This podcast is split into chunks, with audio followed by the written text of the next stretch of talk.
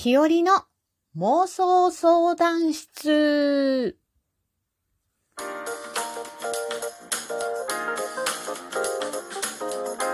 和のねえこれってどうなの？どうも、日和です。ハッシュタグ2204裏トークの日。今回のテーマは、日和の妄想相談室です。えー登場するお便りの送り主や人物はあくまでも妄想です。そんな妄想のお便りに日和が独断と偏見でゆるーく解決していくお話です。はい。さてさて、一つ目のお便りです。えー、ラジオネーム、スーパーの特売で余計なものを買いすぎる主婦さんからいただいてます。ふんふん。えー最近、音声アプリというものを始めたのですが、今は聞き戦って言うんですか？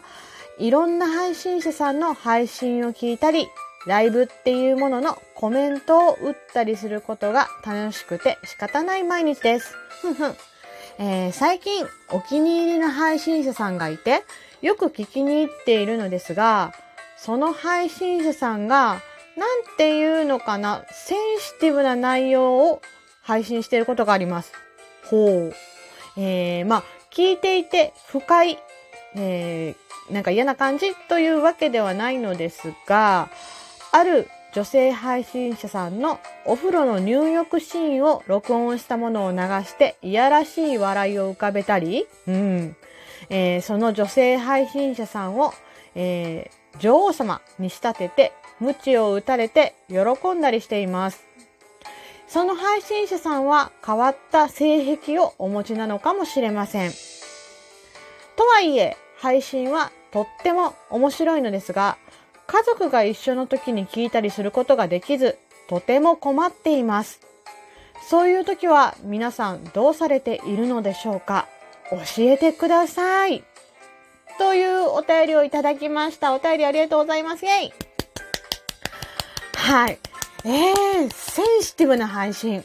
そうですね。どういう感じのセンシティブかっていうのが、そのね、配信者さんのことが私は全然想像できないので、なんともなんとも言えないんですが、まあ、この感じね、お便りの内容を聞いてると、かなりセンシティブな、えー配信をされている配信者さんのようですね。でも好きだっていうことですよね、その配信者さんはね。なので、えっ、と、まあそうですね、解決法としては、えーイヤホンで聞く、えースピーカーじゃなくてイヤホンで聞くとか、音量を下げてあまり大きい音で聞かないとか、できるだけ家族の方が寝静まった時に聞くという感じですかね。まあでもね、聞いてる方が不快になるような配信ではなく、その配信ね、あの、その上で面白いものだったとすれば、まあ OK だと思います。ただ、ご家族に聞かれると、スーパーの特売で余計な買い物をしすぎる主婦さんのね、えー趣味思考も疑われてしまいますよね。まあ、配信を聞くときは十分周りに注意して聞くようにしてみてください。えー聞いてることに夢中になってるとね、家族の方が入ってきたりしたときに気づかないこともあるかと思うんですが、その辺は本当にこうキョロキョロしながらね、配信を聞いていただければいいんじゃないでしょうか、と思います。はい。えー、いかがだったでしょうか？解決しましたか？てなことで、今回の妄想お便りは、ラジオネームスーパーの特売で余計なものを買いすぎる主婦さんからでした。すっきりしていただけましたでしょうか？